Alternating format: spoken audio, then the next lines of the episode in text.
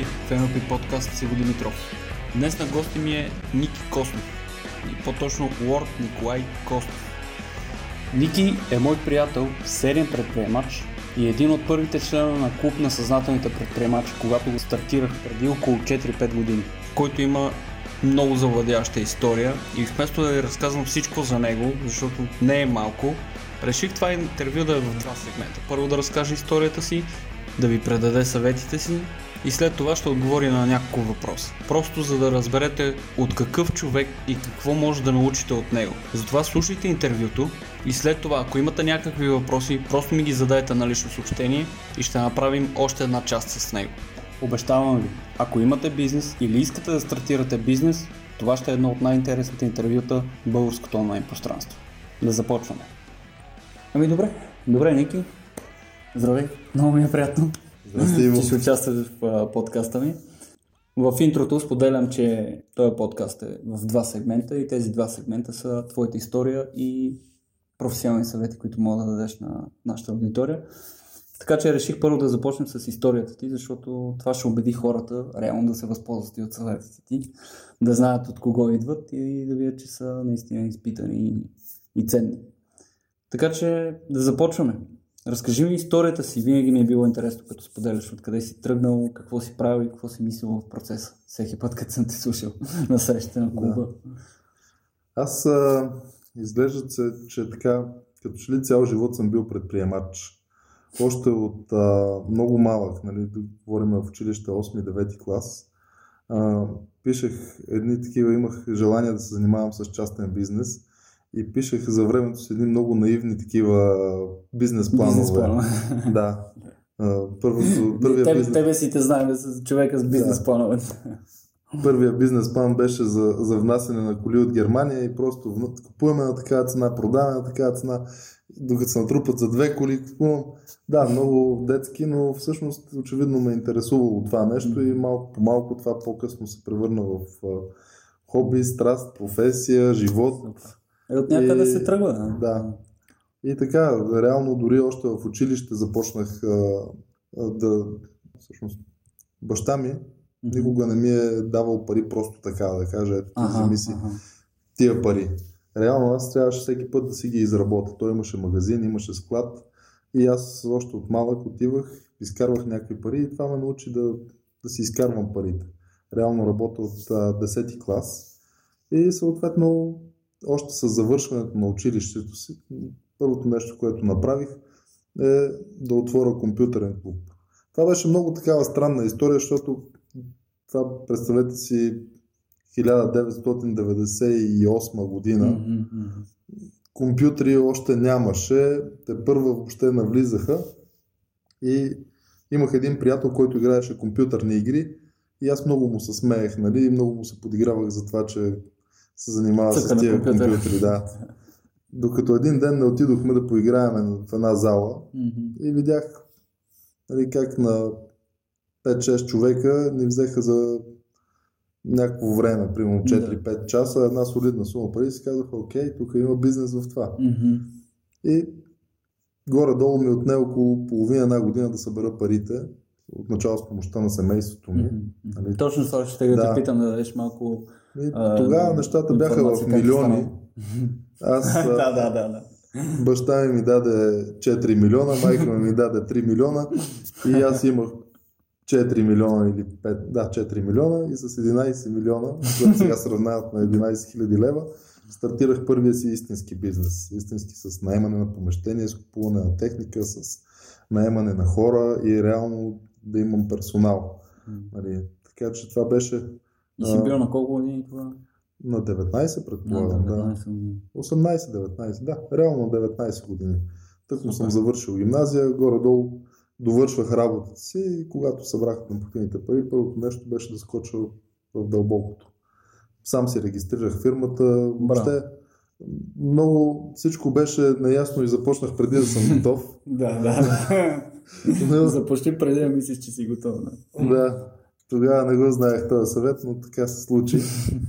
И имах много успешна зала. Реално а, тя беше такава направена като дискотека, нали, с черни стени, неонови рисунки, компютрите бяха... геймърски. Да, а, имаше едни метални платформи във въздуха, по които се стигаше до стълби, които също бяха в неоново и компютрите бяха един срещу друг, така че хората като играят да се виждат, Мгм. нали, да не си гледат, не, не беше като тия стандартните зали Един до друг. един до друг и, и беше нали, електронна музика въобще. Беше много хакерско Точно и като филма Хакери. оттам да, да, почерпих идеята, нали, ми беше От цялото вдъхновение. И стана много успешно. Така, дори за нощна игра при мен трябваше с три дена предварително да се защото Еха. И това къде? беше- Кажи, в кой град? във Враца, Във Враца. град Враца, на доста забутано място. И да, добре се разви.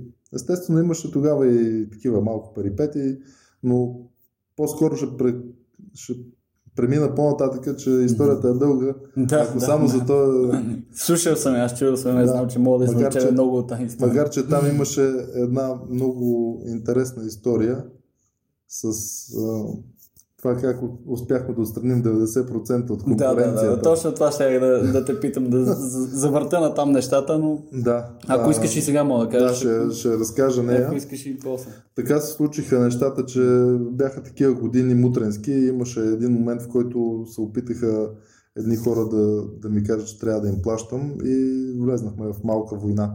И временно затворих клуба, като след като спечелихме войната, го отворих наново. Заедно с един от местните интернет доставчици. Той така много беше впечатлен от това как върви залата и предложи да вземе една цяла сграда, да сложи а, Цяла сателит- сграда. да, сателитната си чиния за интернет, Мгм. която идваше за целия град. Смятам. Първо да минава през залата и тогава, нали... Каквото остане за града. Да. Да купи той компютри и така нататък. И направихме, взехме, ремонтирахме, взехме сградата, тръгнахме. Въпросът беше, че така и неговите компютри не идваха, Мгм. нито сателитната му чиния, Мгм. нищо. Само сградата взехте и Да, в смисъл клуба работеше с моите каквото е имало Да, с моите компютри и моите компютри. неща, с моите клиенти, само си деляхме парите Мгм. и това не беше много окей. Докато един ден разбрах, че основните ни конкуренти си слагат собствена сателитна чиния Ага. и смятат да направят най-голямата зала в града.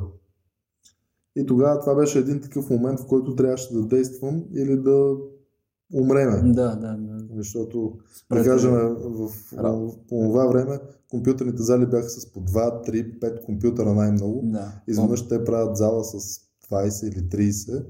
Нали, Е, това- тогава много се ръкомеша. Аз помня, като бяхме, малко, е, е, там в тази зала много е голяма, има 50 компютъра, има 30 компютъра. Нали? Да. Това беше нещо голямо. Много беше. И предприех бързо бизнес решение. Нали. Очевидно, че моят съдружник вече от месеци нямаше никакво намерение да, Да прави никакви простъпки пък, да. към това да, да бъдем пълноправни съдружници. И отидох при конкурентите. Им казах, хора, вие имате в момента много сериозни разходи. Компютрите тогава още бяха много скъпи. Нали? Мгм. Компютър беше над 2000 долара. Отделно имаше кампания за легализиране на софтуера, на игрите и на всичко. Им казах така или иначе, ще трябва да вкарате много пари. Аз мога да ви помогна да, да не вкарвате чак толкова много пари, да влезна във вашата зала с, като съдружник с Мгм. моите компютри. И те казаха, добре, съгласни сме, обаче нали, това ще е временно, за една-две години ще си ни съдружник, след това ще изкупим дяловете и си оставаме само ние. Това го взех като решение, Мгм. мисля, че беше правилно, защото след това нали, събитията го показаха, че това, което направихме, ни спечели лидерска позиция в града. И всъщност това, което направихме, беше, че имайки най-голямата зала и интернет, който беше с бързината тогава, мисля, че беше 2 мегабита само за нашата зала, като имате предвид, че нали, сигурно за цялата държава интернета, който е влизал, е бил сигурно 200 мегабита. Беше много бързо. Реално кликаш и ти се отваря страницата, Да. при другите бяха през модем и съответно една страница зареждаше за 40-50 секунди. И аз казах на моите нови съдружници, вижте сега, нека да го направим така. Ние имаме пари, да пуснем за 3 месеца безплатно всичко. Мгм. Интернет, игри, всичко. Безплатно. и... Да. Кой, И кой? хората започнаха да идат и да играят при нас. като естествено това обезкръви другите зали. Нали? Когато Да, всички да, да. разбраха, че някъде има достатъчно много места и съответно игри и така нататък. Тоест, И- това е била стратегията. Да, стратегията беше да изчистиме пазара, защото те първия месец издържат. На втория месец без никакви играчи М. нали, продължават да плащат такова, става им тежко. На третия месец затворихме 90% от залите в града и успяхме да изкупим нали, част от а, тяхната техника на добра цена. Докато накрая дойдоха една от залите на едни мутри, Мгм. които казаха момчета, айде стига толкова. Ние казахме добре и всъщност останахме само те и ние. Е, стига толкова. Да, и така. В крайна сметка успешен беше бизнеса, поработихме две години, разделихме се с моите сътрудници. Взеха ти там, изкупиха Да. дяловете. Да. Аз пристигнах в София студент и така започнах да се развивам в тая сфера. Ти. Учих, да, IT сферата. Докато един, в един момент попаднах в една голяма американска компания. Междувременно, всъщност, Как още, попадна там? всъщност преди да попадна, има още един такъв момент в моята биография с а, първия ми сайт, който беше първо работех за 911 BG, който беше тогава най-големия интернет магазин в България Мгм. и видях CMS система още 2000, 2000 година. Исках да направя такъв сайт, който а, да може да Кажи, изкарваш какво е. CMS система за тези, които не знаят? CMS е Content Management система, т.е. да можеш да си управляваш съдържанието. Да не ти трябва постоянно програмист, за да го променяш, а да влезеш през една администрация, да си добавиш съдържание или Тип да си смениш. WordPress, OpenCart, Да. те такива неща. да. Да, точно така. И тогава много исках да направя сайт, който да, да предлага изпити онлайн и съответно да можеш да се сертифицираш. Мгм. Нали, ако примерно знаеш Word или Excel или нали, Office пакета, да не трябва да ходиш на курс, за да получиш сертификат за това. Отиваш, отваряш си сайта, изпитвате на сайта и си поръчаш сертификат.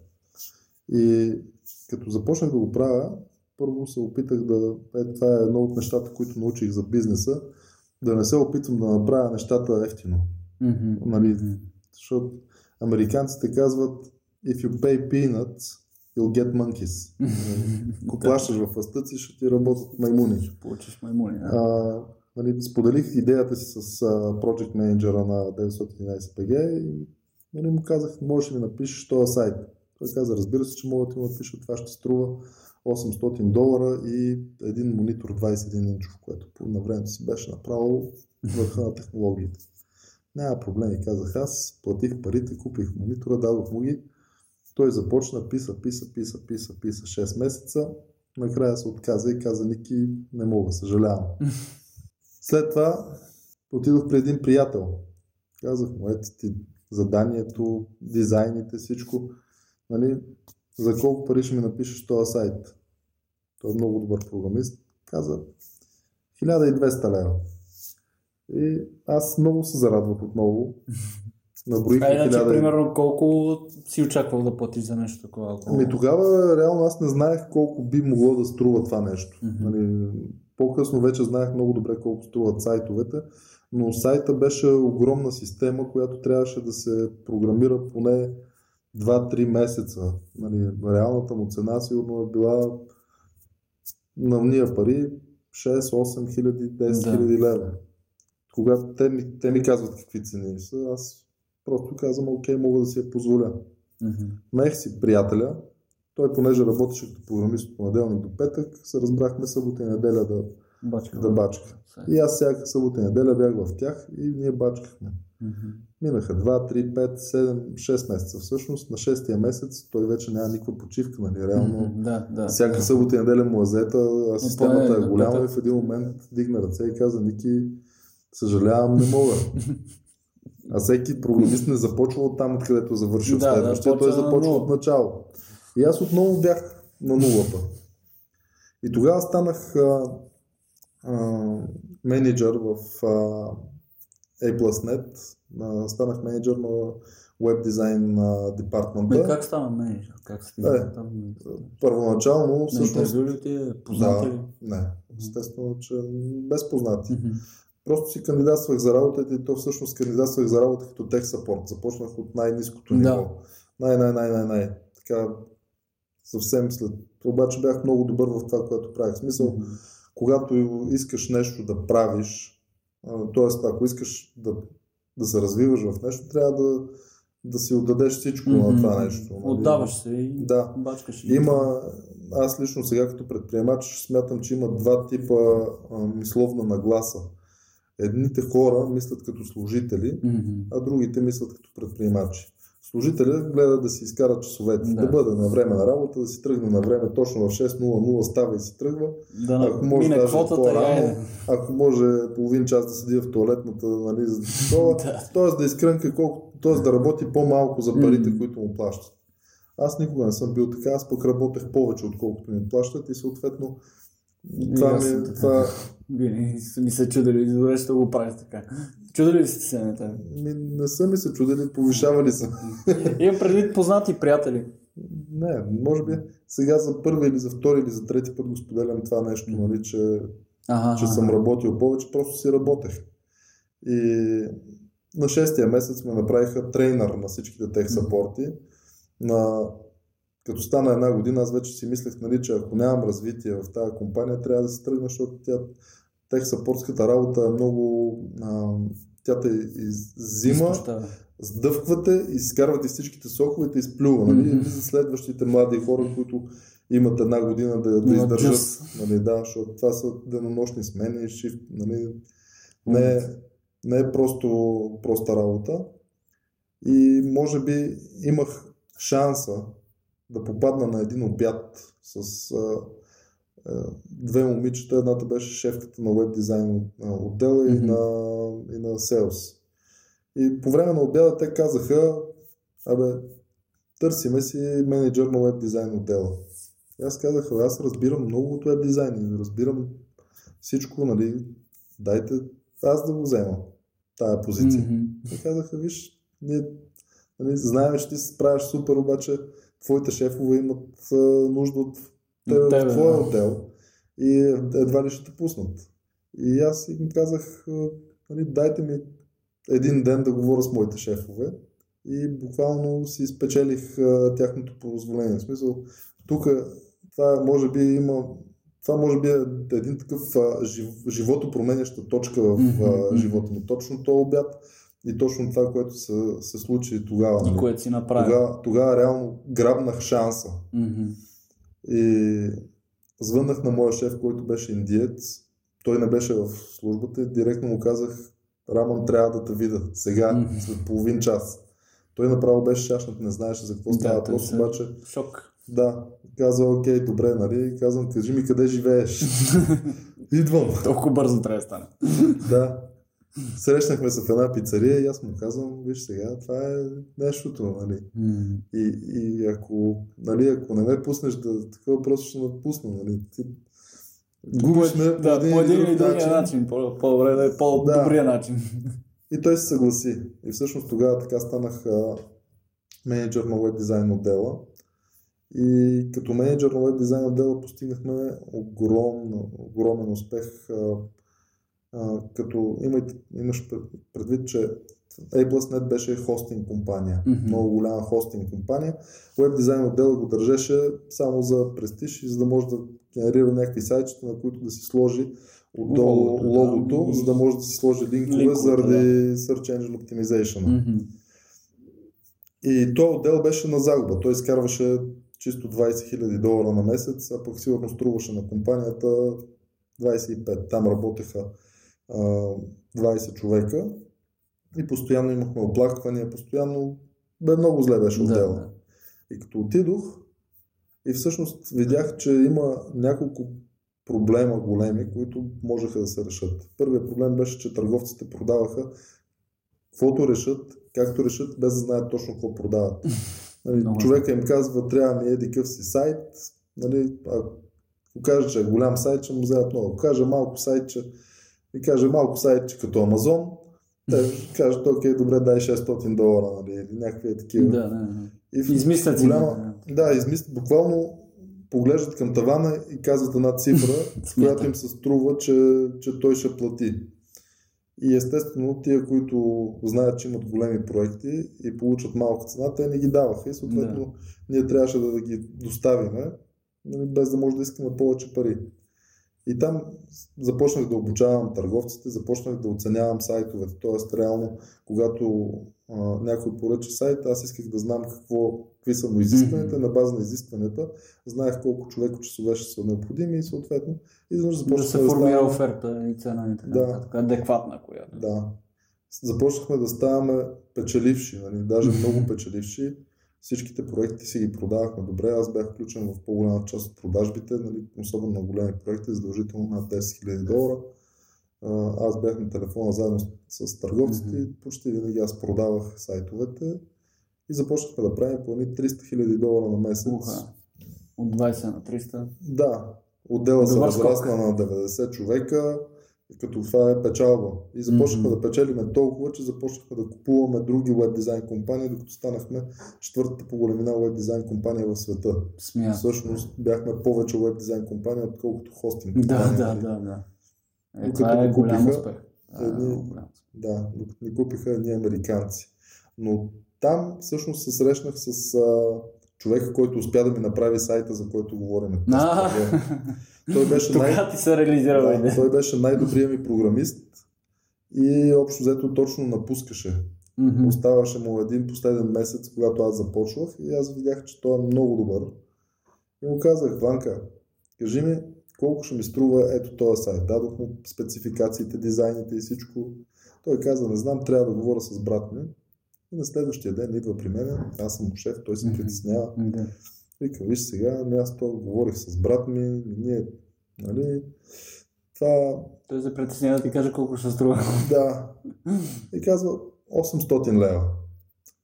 И аз му викам, не. Той вече изтръпна да, такъв, да. вече се чуди какво става. Ванка, ще ти дам 8000 лева. Ще ми го направите ли? Правиме ти го. И наистина той ми го направи. Нали. Реално, той като напусна, те си създадоха собствена веб дизайн компания за 8000 лева и после с допълнителни mm-hmm. доработки целият сайт ми струваше 10 000 лева. Този сайт започна да ми изкарва по 2000-2500 до 3000 лева на месец, mm-hmm. като работех само по може би един час на ден. Сутрин ставах, mm-hmm. преглеждах поръчките, обаждах се да ги потвърда и ги изпращах да. с куриер. Не да, той сайта си е автоматизиран. Да. Те минават вътре всичко, функционалност и работа, минават теста и да. просто трябва да поръчат сертификат. Да. Реално сайта работеше денонощно, а аз работех по един или два часа на ден, което ми носеше една прилично, едно прилично допълнение да. към заплатата. И си казах, аз загубих около 3 години, докато намеря това момче, през които съм могъл да взимам по 2-3 хиляди лева. Да защото още първият път не съм се светнал, че трябва да вкарам нещо.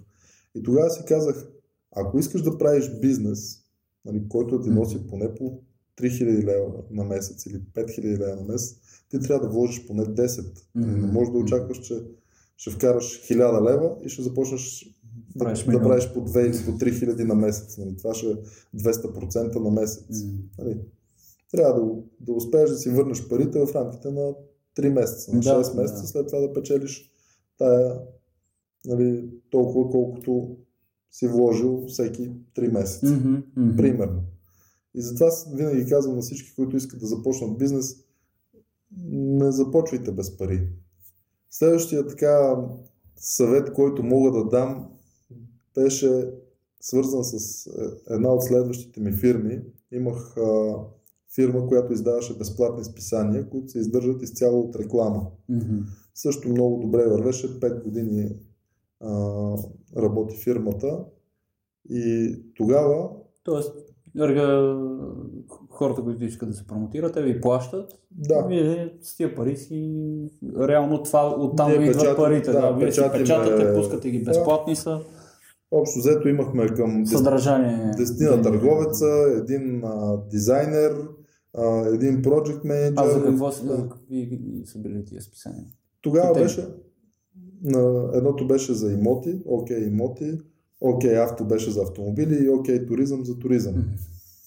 А, ние ги стартирахме точно в а, началото на кризата, тя още не беше започнала. 2007 година буквално парите се правяха от въздуха. М. Просто трябваше да си дигнеш ръцете нагоре и да си, да си стиснеш така пръстите, да си ги затвориш в юмруци и си, си хванал някакви пари. И, и бизнесът с имотите тогава беше много развит, всички печелеха от това, Да. с автомобили, с туризъм. Аз написах един прекрасен бизнес план. Много дебел, всичко беше изчислено. Бях, бях нали, инвестицията, точно какво ще вземем, какво ще купиме, колко хора. Бях дори написал и самите обяви за работа, Ага. да, длъжностните характеристики, обявите за работа, които ще пуснем. Всичко, всичко, всичко. Готово. Перфектен план. Изчислих го, че за да стартирам тая фирма ще ми трябват 80 хиляди лева. Мгм. Като за целта а, събрахме, може би, първо аз нямах толкова пари, имах може би около 30 или Мгм. 35, не помня. Знам, че накрая всичко ми излезе към 40 хиляди лева на мен, но първоначално нямах. Така че взех моите пари и се обърнах към двама мои приятели, с които общо успяхме да събереме 50-60 хиляди лева. Мгм. Това не беше достатъчно, обаче въпреки това ние решихме да стартираме. Наехме офиса, купихме бюрата, купихме компютрите, об- въобще цялото обзавеждане, започнахме да наемаме хора и парите започнаха все повече и повече да свършват, но ние търсихме инвеститор, външен инвеститор, който да даде останалите липсващи там Да. 20-30 хиляди лева, Допълнителния шут. Да. които срещу някакъв процент, примерно 20%, мисля, че беше за външния инвеститор, срещу неговите пари. Но това, че започнахме да го правиме, всъщност ни донесе инвеститор. Реално, ако ходех с бизнес Да, плана да, да. предлагам на някой вложи тук, те нямаше да, да, да го направят. Но вече имахме офис, вече имахме служители, вече правихме дизайна, Могат да видят физическата манифестация на Да. този бизнес план. дизайна на, на продукта. И така всъщност намерих инвеститора ни съвсем случайно, докато се лежахме и се печахме на плажа. разказах на един мой познат тогава, сега вече много близък приятел, че правим това нещо и че търсиме такъв инвеститор. И той каза, бе, аз може да ви дам тия пари, може да дойда да погледна. Дойде, видя офиса, видя хората, видя всичко и след три дена дойде с една раничка и сипа парите на масата и всъщност така тръгна бизнеса. Супер. Тук има един важен момент нали, в а, това нещо. А, и то е, че бизнес плана беше супер точен. Аз бях изчислил, че точно 80 хиляди ще ни трябват Мгм. или 90 хиляди, не помня точно каква беше сумата, но там някъде, или 80 или Да. 90. И не бях предвидил, че примерно може да има световна финансова криза. Точно стартираме Как можем? Как може да е преди? и няколко месеца по-късно се случва световната финансова криза. Съответно, продажбите започнаха да стават все по-трудни. Нали? Фирмите започнаха да нямат пари. А, всичко, всичко стана по-трудно. Не иска да почнат за реклама. значи. Да. И в крайна сметка ние оцеляхме. не? И то не само, че оцеляхме, но добре се справихме. Фирмата просъществува 5 години и през тия 5 години хранеше 5-16 семейства и се справяхме много добре. Но не беше много трудно. Имаше един момент, в който в началото, точно когато започна най-страшната част на кризата, Мгм. ние всъщност имахме много клиенти, които бяха казали да, ще рекламираме, подписали са договорите Да. и вече рекламите им са в, в списанията. Ние сме пуснали и сме- в печатите списанията, платили сме ги, Обаче парите от обаче тях- парите от клиентите Не не, идват. И съответно все повече и повече се натрупаха, докато в един момент ние просто се оказа, че нямаме пари в банковата сметка. М. До този момент аз ходех на работа с костюм, с вратовръзка. Като отидох в банката и като разбрах, че в банковата сметка няма пари, върнах се в офиса, свалих вратовръзката и повече никога не я сложих. Но хубавото е на това да имаш съдружници е, че всичките не падате духом едновременно. И, и тогава моят съдружник... Подпирате се един. Той каза, а, спокойно, нали, ние в момента за следващите 25 дена няма какво да плащаме. А пък имаме да събираме едни много-много пари. Просто в тия 25 дена трябва да се концентрираме да си съберем Събираме. парите. И си ги събрахме и фирмата реално оцеля и продължи 5 години да, да работи. Та, извода, който си направих тогава е, че да направиш супер точния бизнес план е някакъв вид грешка. Може би в бизнес плана винаги задължително трябва да се заложат едни 10% да имаш повече за ако нещо стане. За Това си казах, тогава си мислех, че една фирма, която има пари, тя може да си позволи да греши. Мгм. Всяка грешка, примерно да наемеш неправилния човек и да го разбереш Да. след 3 месеца, това означава, че 3 месеца си плащал заплати и осигуровки.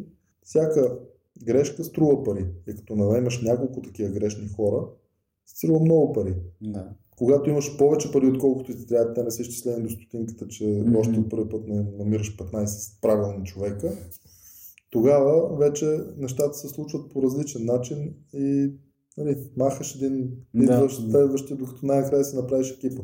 И никой не може да събере да не направи грешки. Е, Просто да, тия абсолютно. бизнеси, които имат Няма. повече пари, те могат да си позволят да грешат повече. И- Да, а- а пък- урок, да. А пък стартъпите са определено нали, мястото, където се правят Да, грешки да, и хората се учат on the fly. Нали. Така че това е такъв ценен урок. Нали. След това да си платиш колкото трябва и да направиш бизнес с поне 10 000 лева, третия е да, да имаш допълнително пари. Като отново не, не е задължително да са твои. Ето Мгм. ние примерно започнахме преди да, да имаме всичките пари, привлекохме допълнителен Да, капитал. да. Също някакъв е- дял в бизнеса. Имало е действие, започнало е да се случва нещо. Да. Защото пък нямаше да дадат тия пари, ако просто седяхте на плажа и му разказваш, е, имам една идея, Да, само всеки- ако имах инвеститор, щяхме всеки- да започнем. То такива Всеки- истории сме слушали много. Всеки подхожда много така към идеите с а, недоверие. М, Защото всички имаме идеи. Да, да, всеки има идея. Но когато започнат да се случват нещата, да, ако някой търси инвеститор, по-добре да, да започне от някъде. Мгм. Супер. А, и така, да. И оттам, след като, как приключите всъщност с този бизнес? А, всъщност продадохме си дяловете на един от съдружниците. Мгм. Трима е от съдружниците, да, трима от съдружниците решихме да излезем от бизнеса.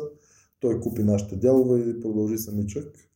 Аз а, точно в този момент, нали, след 5 години работа, си помислих, че нали, горе-долу вече идва интернет ерата, Мгм. високите технологии, все по-малко хора четат списания, вестници, хартийните носители са все по, нали, по-малко имат Не са толкова Да, масова достигат, медия. Да. да, не достига до толкова хора, колкото може да, да достигне един вебсайт. И бях решил да, да се занимавам пак с реклама, пак с продажба на реклама, но онлайн. Мгм. И тогава създадох София Гайд. Да. София Гайд. Известни са София Да, той е портал за чужд... насочен към чужденците, които или живеят в България, или идват тук като туристи. И първо им представяме нали, най-различните места, които могат да посетят в София, както и различни бизнеси, които може да са им интересни, като хотели, ресторанти, магазини, нали, за мода, Най-общо казвам, как ти обичаш да казваш. Полагам на туристите къде, къде да си харчат парите, да. да, къде да си похарчат парите. Пък естествено, всеки, който иска тия туристи да, да си похарчат парите при него, ми плаща на мен, за да участва в сайта, нали, да бъде представен Да. неговия бизнес в сайта ми. И, и така, и това е един от бизнесите, който и до ден днешен а, си ми върви и си го поддържам. С единствената разлика, че освен София гайд, вече станаха и Банско гайд, Sunny Beach гайд, Варна гайд, Бургас гайд. България гайц. Да, реално България гайдс. И така, горе-долу по това време се запознахме и с тебе. Да, А, тогава, тогава в станах офиса Да, на член. България, на София Гайца офиса, там правихме Да. среща на клуба. Точно така. Първоначално дойдох на първата една-две срещи и тогава ти предложих, нали, понеже има голям офис в центъра на удобно място, което можеше да събираме, всъщност клуба да се събира там. И бяха едни много хубави времена. Много, Определено. много предприемачески, много, много енергия имаше. Много да. много енергия имаше в цялото това нещо да се събират хора с родни М. интереси и, и всеки да си представя казусите, да обсъждаме, да си помагаме. Същото, което прави с клуба сега, който Да. е онлайн, но Да, само че вече- на живо. На вече- живо, да. Както, както казах, минаваме на едно по-високо технологично ниво. Да. Офлайн От няма офлайн. толкова, да, не могат толкова много да, да достигнат Мгм. до другите хора. И така, в момента, освен нали, че София Гайд работи, Това, което... Аха, да, ето още нещо, което мога да кажа. Какво за подсъд? Да, примерно от София Гайд. От всеки бизнес аз научавам Мгм. по нещо. Да, да. Какво научи от София? Гайд? От София Гайд научих, че трябва да създадеш система. Мгм. Система, Мгм. която да работи с тебе. Тоест, какво се случва? В, а, мисля, че беше 2016 или 17, по-скоро 2017 година, Мгм. аз изкарах почти цялото лято на морето. Бях 5 дена на морето, 2 дена в София. 5 дена на морето, 2 дена в София. И това по никакъв начин не се отрази на бизнеса ми. Мгм. Защото аз бях създал, имаше едни хора, които работеха там, имаше си служители, имаше си, те си знаеха какво да правят. И реално моето участие, независимо дали съм на морето, болен Да. и така нататък, по никакъв начин не се отразяваше на приходите ми. И това беше много хубаво. Може би това е най-хубавата част на предприемачеството. Мгм. Да, да създадеш система, която да може да ти даде свободно време да правиш това, което всъщност наистина обичаш. Свобода. Свобода. Цел. Нали, парите са хубаво нещо, но може би не са точно истинската цел. Мгм. Нали, те, да. Всъщност парите нямат никакво значение, когато ги имаш. Да, да. И, и така, да, трябва да се създаде система. Много хора създават, нали, смятат, че са предприемачи и искат да са предприемачи и създават нещо. И го правят самостоятелно, един Да. единствен човек. Не знаеш, И как, те повечето казват, нали, на, какво беше, на вълка врата му е дебел, защото си върши работата сам. Това наистина е така. Между другото, много трудно е да работиш с хора и, и много често те предават очакванията ти. И Случва се, но, Да. но пък няма Но как има- да създадеш система без хора. имам предвид, че Зависи. много хора си мислят, че са предприемачи, когато работят сами. Ага. И имам лоша новина за тях. Те са занаячи. да. В смисъл, не е лошо. Не искам да обида никой. А, просто, ако нещо стане с тях, не дай си Боже, приходите им спират. Абсолютно. До там. Това не е бизнес. Това е, бизнесът трябва да може да оцелее, дори и собственика да го няма. Мгм. За някакъв период за време Абсолютно. или за винаги. Абсолютно. Нали? Може А, да е за два дни, може да е за два месеца, никога не знаеш. Но Да, всичко, Един абсолютно всичко се бизнес- случва. той трябва да работи за тебе, не, не ти за него. Да. Тоест, когато правите някакъв бизнес, мислете го за малко повече от това. Нали? Може би мечтайте малко по-смело. Може би не знаете откъде ще вземете парите. Да. Някой може да си каже, ми аз а, хубаво ще го направя това. Нали, сега с моите усилия мога да изкарам примерно Мгм. 1000, 2000, 5000 лева на месец.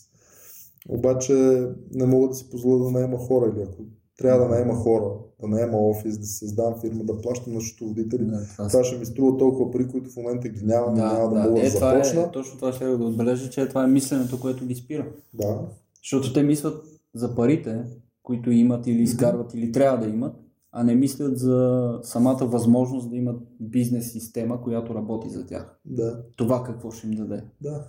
То в случая се И какви иска малко смелост, нали? Мгм.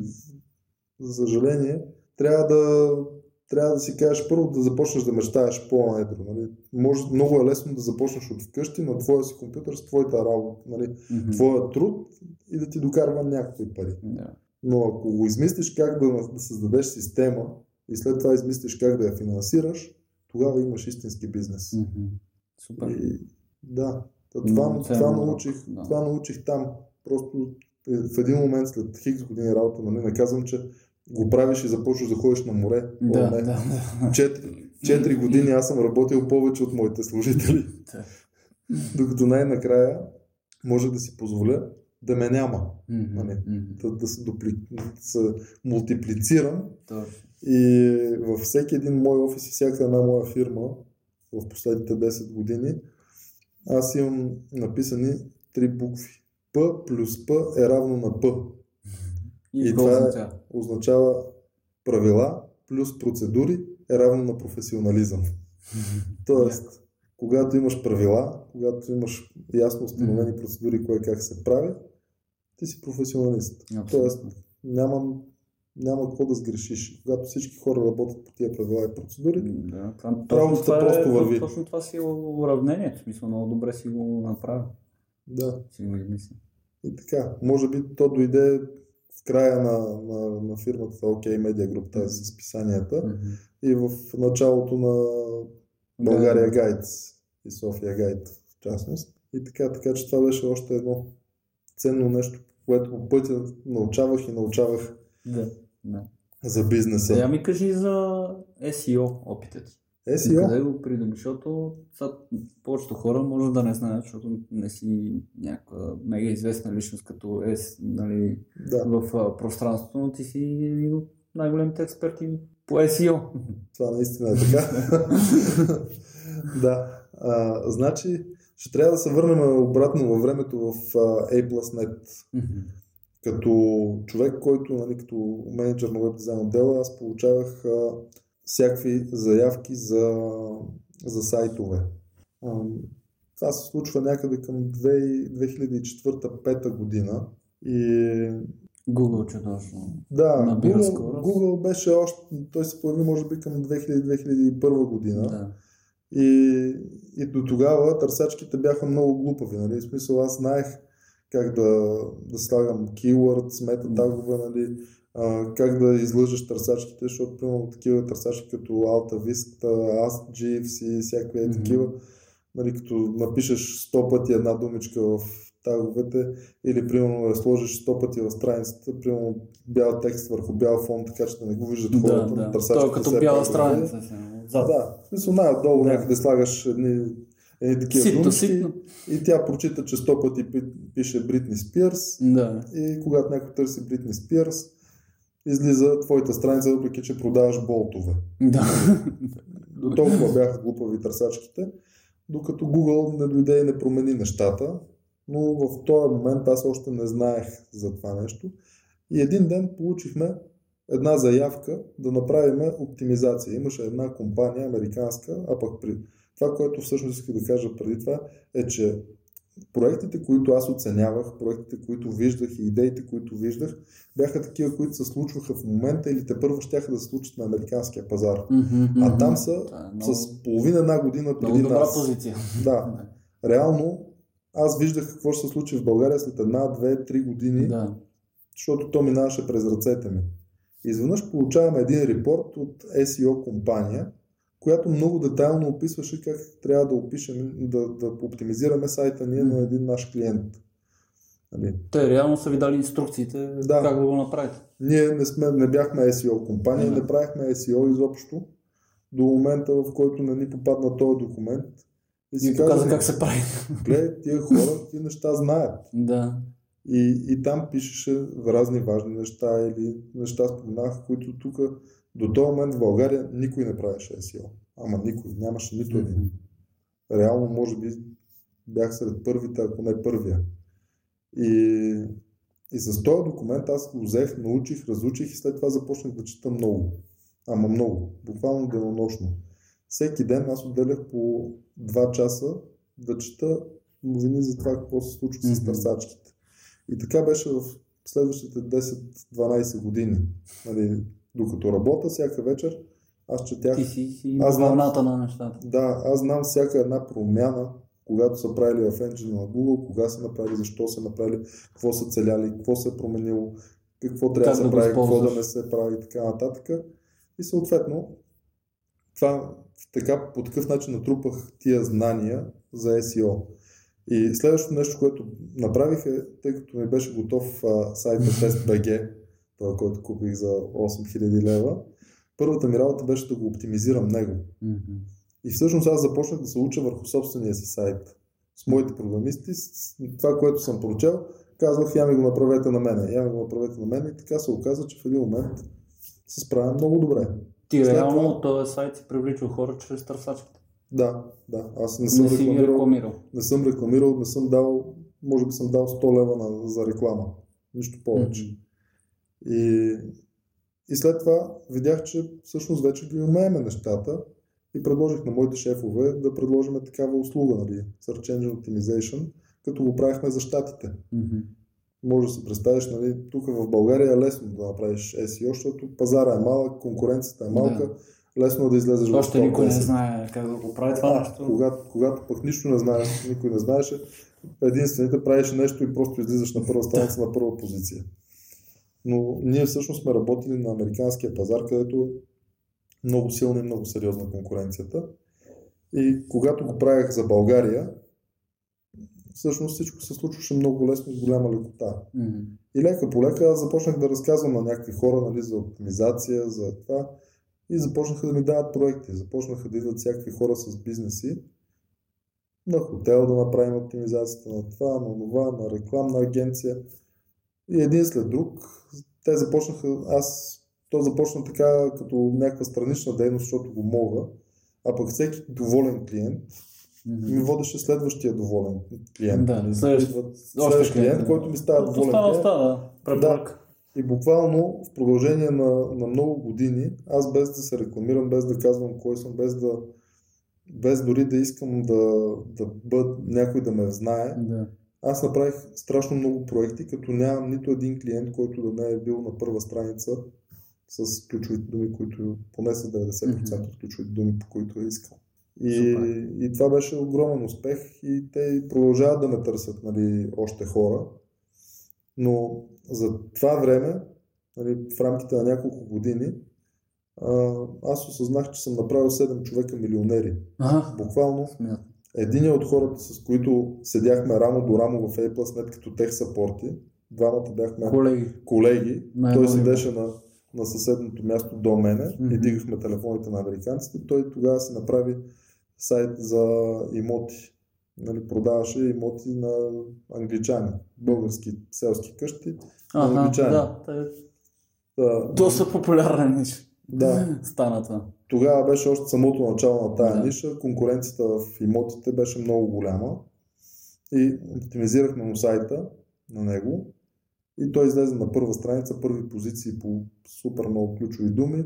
И изведнъж работата му толкова много потръгна, че се срещнахме след 6 месеца и той ми се оплака как в сметката си имал само 2 милиона евро. Мгм. Нали, в момента има хиляди декари с а, земя, има такава м- фотоволтаична електроцентрала. Въобще много добре му се развиха нещата. И имам още 6 такива примера нали, на хора, дето не бяха милионери Мгм. изведнъж това, че бяха на първа страница ги направи такива и в един момент си казаха, чакай, Аз правя милионери, а пък...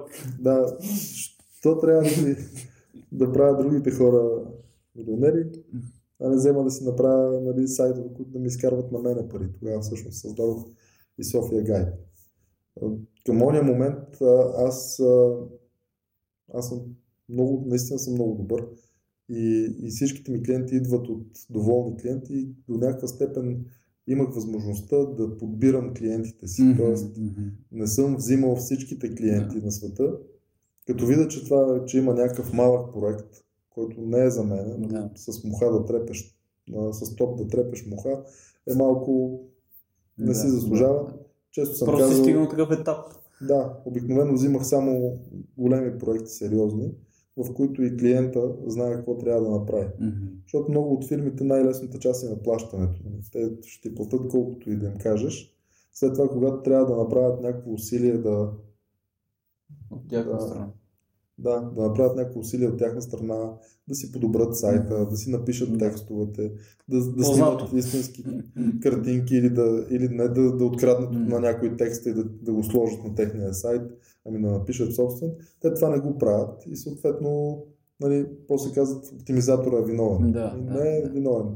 Това е един по-скоро тристранен процес. Абсолютно. Нали, един, едно е работата на оптимизатора, също така работата на собственика на сайта и нали, създаването на контент и съответно и на програмистите, които го правят. Мгм. Защото те ако направят спагети код и, и не са направили нещата, които ни трябват или са объркани или примерно сложат нещо в iframe или с JavaScript, Да. така че търсачките да не могат да го индексират, каквото и да правиш.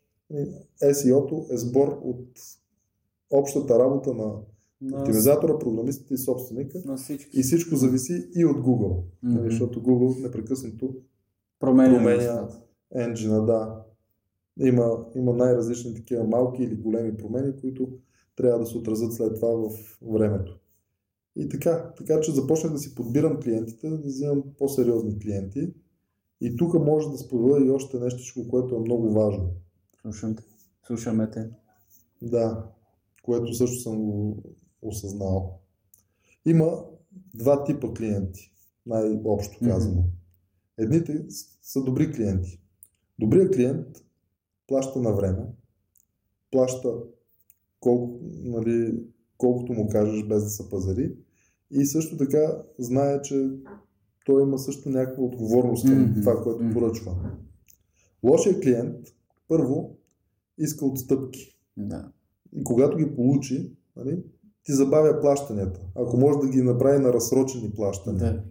И- Просто повече да нацепи да, нещата. да нацепи нещата и след като започне да ги плаща на, на такива малки парченца пари, след това в един момент а, започва да ти ги забавя и всъщност ти губиш много енергия Мгм. да му звъниш, да си търсиш парите, вместо да си свършиш работата. Нали?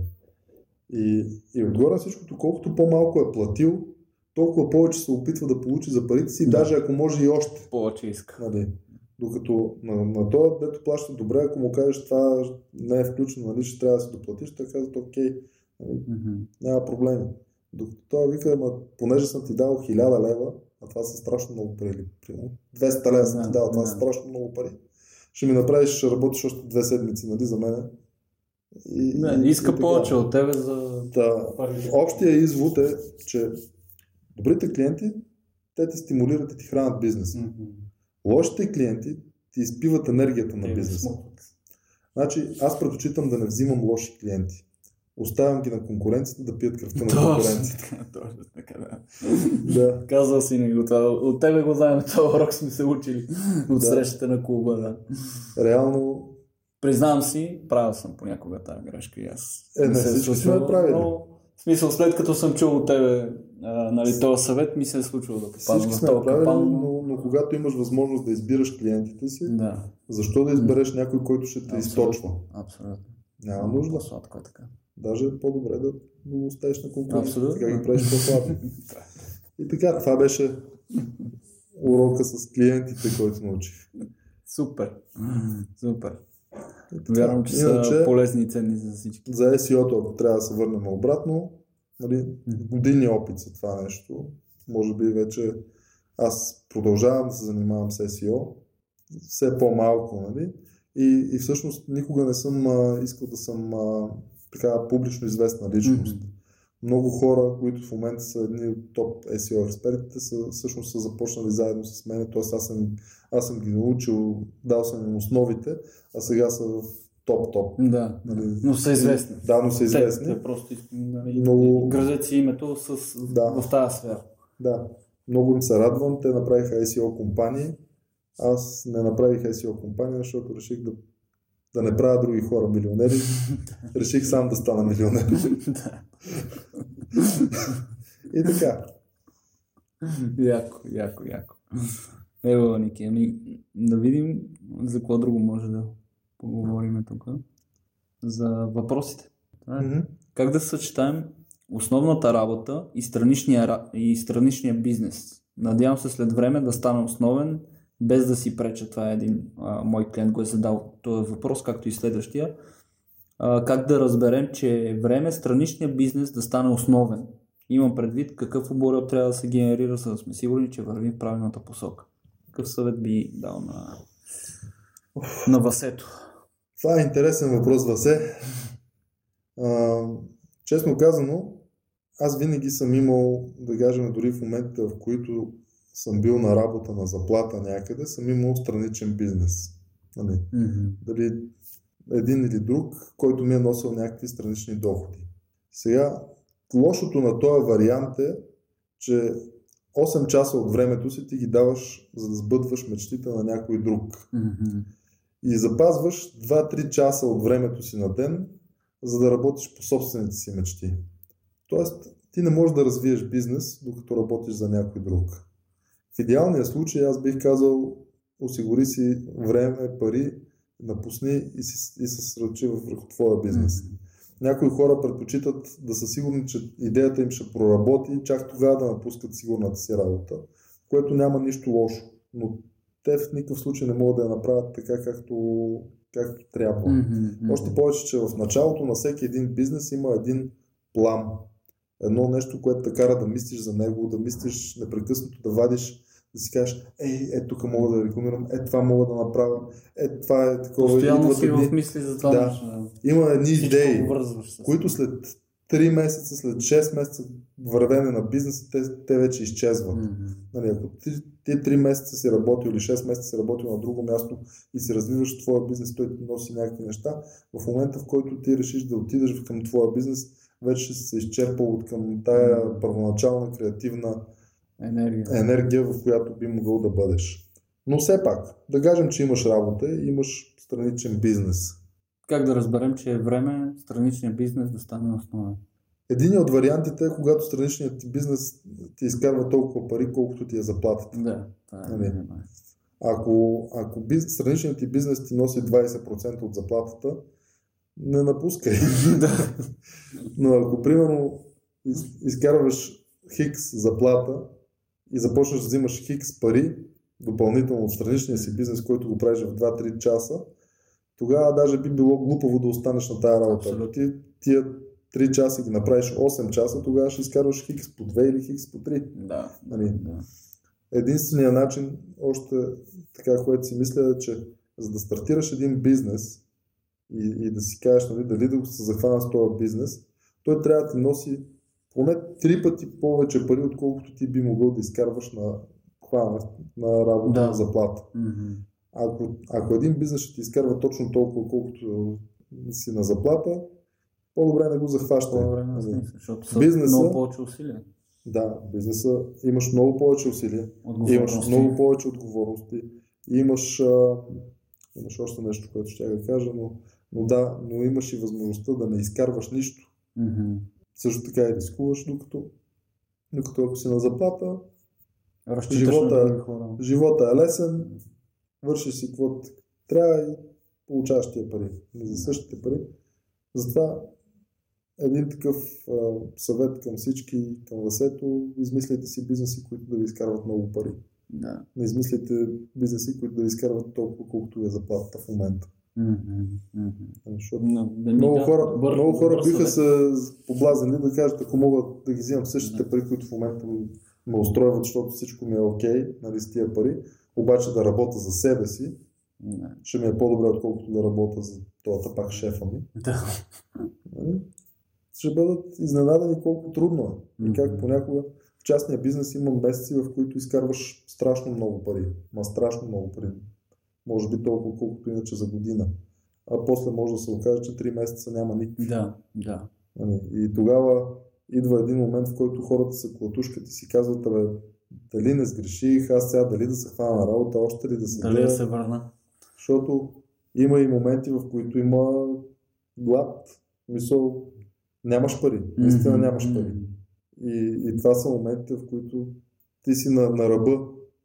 Отказваш ли се от бизнеса си и отиваш да работиш или оставаш и се бориш до край. И много хора, след като са били за малко в бизнеса, след известно време се връщат на работа. Да. Поради тази причина нямате тази сигурност. Да. Нали, в кавички, защото сигурност а, утре ще фалира фирмата, която, за която работиш и оставаш без работа. Или ще просто решаваш да те уволнят, или нещо се случва. Пак мога да останеш без работа. В Смисъл, риска реално пак съществува, но нали, това усещане за сигурност го няма да. а, при предприемачеството. Така е, абсолютно. А, добре, някои, някои хора биха си казали, ми добре, как да разбера един бизнес дали ще ми изкарва достатъчно пари, преди да го започна. Направете си бизнес план. Шегувам се. Аз лично го правя по последния начин. С Excel. Абсолютно сериозен съм. Отваряте на Excel, един Excel и си казвате, окей, какво ще ми струва този бизнес да го стартирам. Ако не знаеш, отиваш и питаш някой, който Да, има някаква информация относно това. точно така. После ти си казвате на каква цена ще продавам това, което продавам. Мгм. След това си казвате колко продажби мога да направя за един месец. Нали? И се опитайте да е реалистично. Продажбите не стават чак толкова лесно. Има си хора, затова трябва да си наемете търговци, примерно. Да. да. Ако, Ако не може да да, те, примерно, ако ви трябва да, да кажем какво да измислиме. Продаваме продукт, който струва 200 лева. И трябва да изкараме 10 000 лева. Значи, за да го продадеме, да, примерно, за да продадем А, това ние трябва да, да продадем колко? 50 футиола по 200 лева. И 50 по 210. Да. Имаме 22 работни дни и си казваме, окей, аз мога ли да продавам по 2 футиола на ден? Мгм. И ако не мога да ги продавам, значи ще, ще трябва да имам търговци. Още един или двама търговци, които Това заедно с мен- разходите. Да, съответно с мене да продават. И тогава обаче това ще дигне разходите и не трябва да изкарвам 10 хиляди, ами трябва да изкарвам 15 хиляди, защото трябва да плата две големи заплати, плюс комисион, защото тия хора ще искат от всяка продажба Мгм. процент. И сме на 15 хиляди лева вече. И тогава делиме пак на 22 работни дни и разбираме, че трябва да продаваме по хикс Мгм. хотел. И, и в този момент може да ни се наложи да добавим още един търговец. Докато всъщност си направим сметката какво, Реално, какво какво е да реализируемо. случва? Да. Нали, колко хора ще ни трябва, за да успеем да постигнем това, което искаме. М, Сега, аз в момента имам един нов проект. А, Така. да.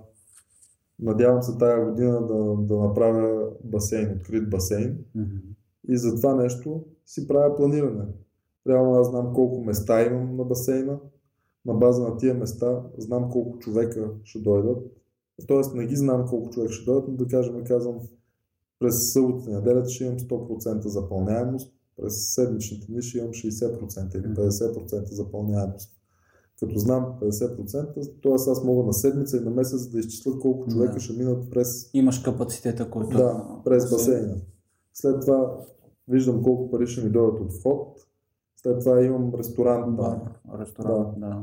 И си казвам, от тия, примерно, през това ще минат, да кажем, 2000 човека. Тия 2000 човека трябва някак да обядват, да ще пият безалкохолни, ще ядат сладолет. М. Ако на всеки един човек отделно му взема посредно 20 лева за такива неща, За хапване, за пиване. да кажем не на всеки един човек, но да Консумация. кажем около 70% от хората ще консумират и ще направят средна сметка около 20 лева. Тоест аз вече мога да си правя някакви пред, предварителни предвиждания за оборота Мгм. на, на това нещо. И Аз с този оборот какви разходи мога Да. да поемеш. Да, т.е. аз предварително знам горе-долу какво ще ми дойде на месец, знам какви са ми разходите за персонал и в един момент мога да си направя сметката дали ми остава достатъчно печалба или реално ще работя само колкото си покрия разходите за Да. персонал. Или дори може да се окаже, че ще работя Да. на загуба. На нула, на загуба или колкото че- за една заплата да си И- изкарваш. И всичко това нещо се, това нещо се прави в Excel. Мгм. А, като това всъщност аз за първи път го видях от а, собственика на ресторанта Бесо в София. Още, аз, а, те са ми мои клиенти още от Време, много дълго време, да. С един хотел имаха в Пампорово и после след него бях толкова доволен, че ме викаха за всеки техен проект от там нататък. И Явно, когато- Бесо е бесо, Да, и ти си прави нещо там. Е, да, определено съм правил цялото начало на, на този ресторант, а мисля, че в момента той е един от най-вървежните. Нали? Ако, ако не включваме такива масови ресторанти като Хепи, Бесо трябва да е топ ресторанта, който нали, на София. И тогава седнахме, планирахме нали, всичко и собственикът каза, аз искам да взимам по 20 лева на стол на ден. Нали, Мгм. От обяд вечеря 20 лева на стол и ще имам 200-300 маси, по 400, 800 човека, по 20 лева. Оп, той вече знаеше, че 16 хиляди лева на ден ще ги прави или там колкото се пада, нали? Той Да. направи сметките. И тогава си казах, окей, нали, да.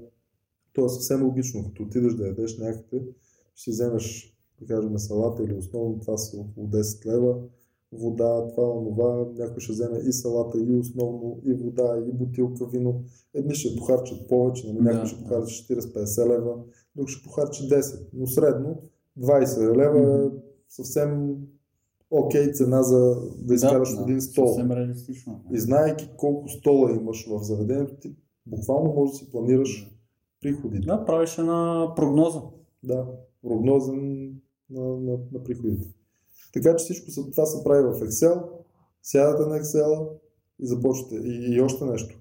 За да не стане като моят първи бизнес план, дето отивах да купа коли от Германия, връщах се ги продавах на двойна цена, след това отивах да купа две, три и така пет, после отварям сервис.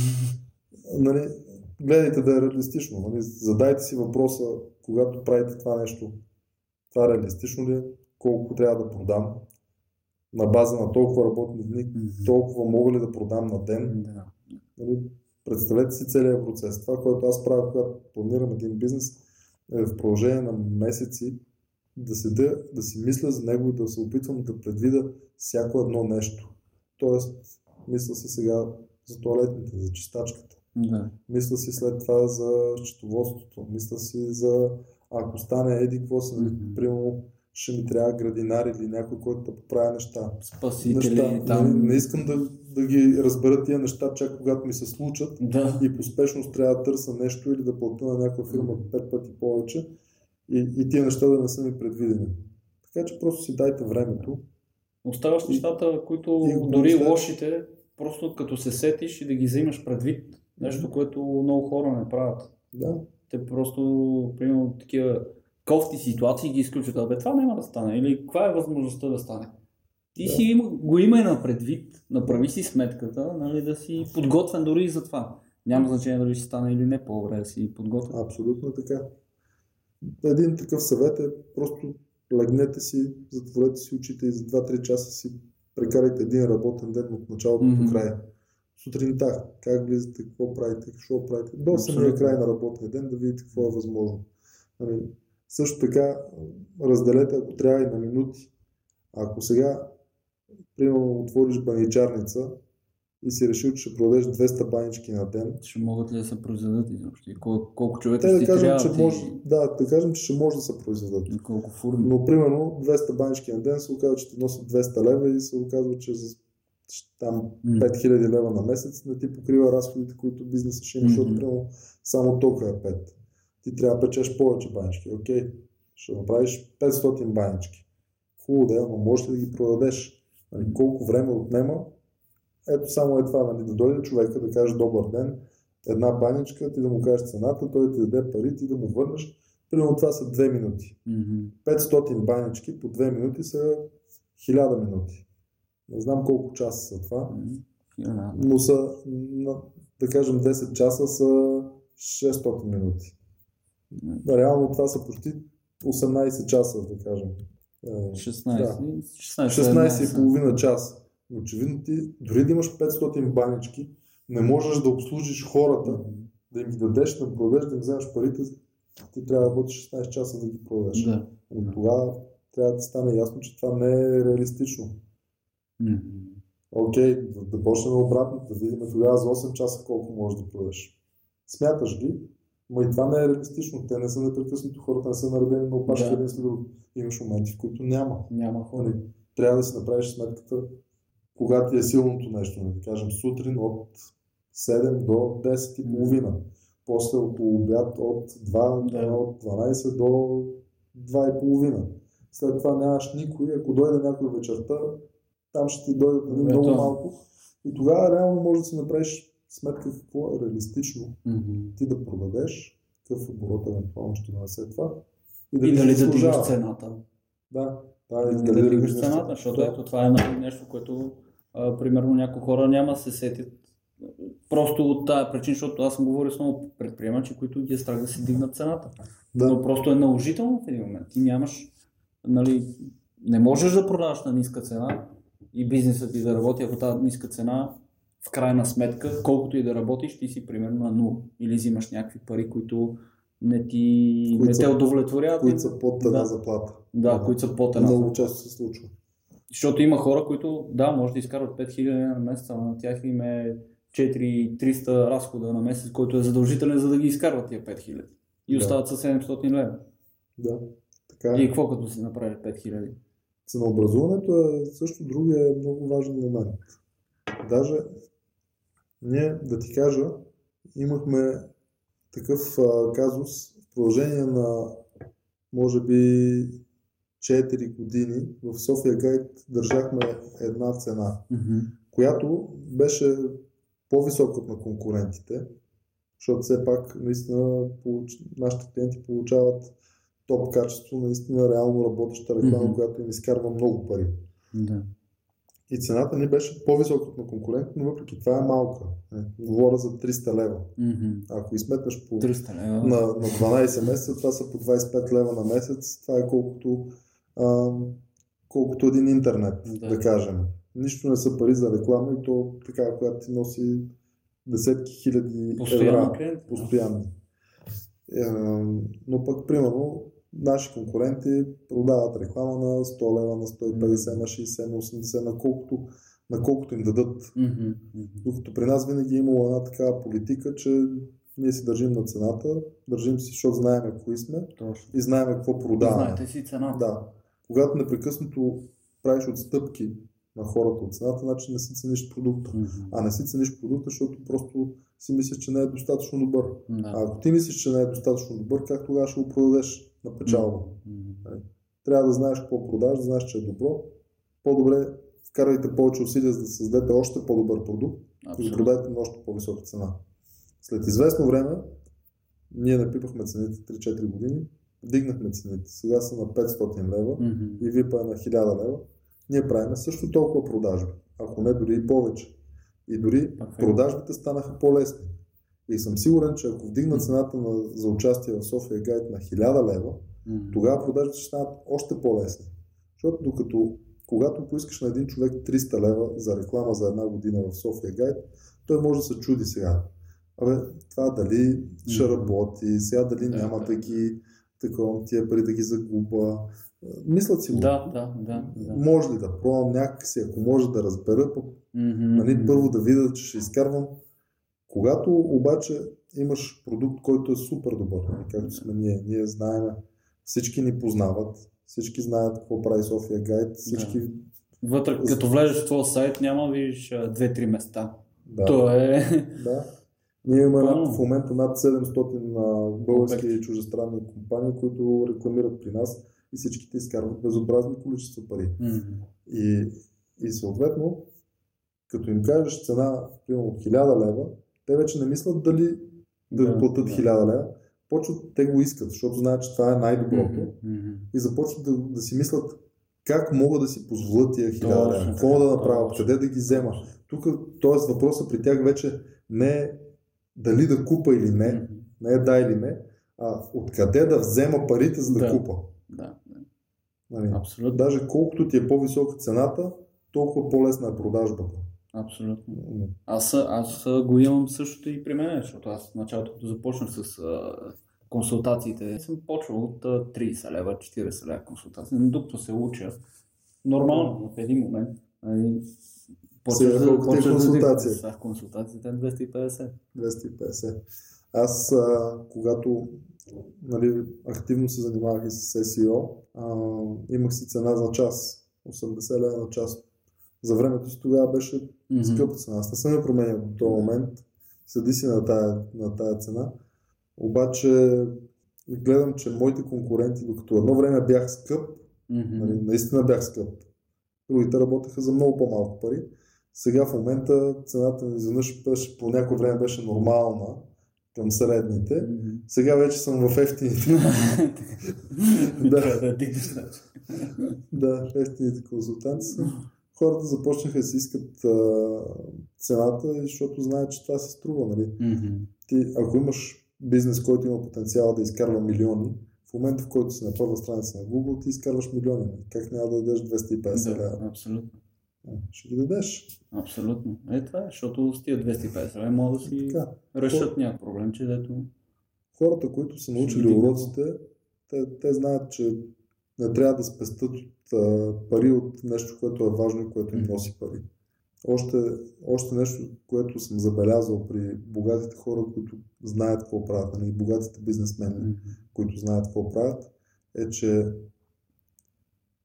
те биха предпочели да ти платят наведнъж Мгм. и да платят по-малко нали, с някаква отстъпка. Да, да, да. Да кажем, ако трябва да, да си плащаш кабелната телевизия 12 месеца по 20 лева, това е 240 лева. Мгм. Те ще си кажат, окей, аз така или иначе ще ги дам тия пари за 12 месеца. Ако в тия 12 месеца нали, ги плата наведнъж, ще ми дадете ли отстъпка и ти му кажеш, ми да, ще дадем 2 месеца безплатно, или плати Да. 10, ще получиш 12. Вместо Плати 240 плати... Те пестят по този 200. начин. Нали? Да. Те пестят по този Аз начин. също почнах да го прилагам това нещо в почти, всяко едно нещо. Всяка Да. такива месечни, които имам, гледам на, поне на година да ги плащам. Да. Хостинг. А, там за Facebook рекламите една платформа използвам и нея година напред, вместо да си играя на по месец. Защото пък ми отнема и усилие. да.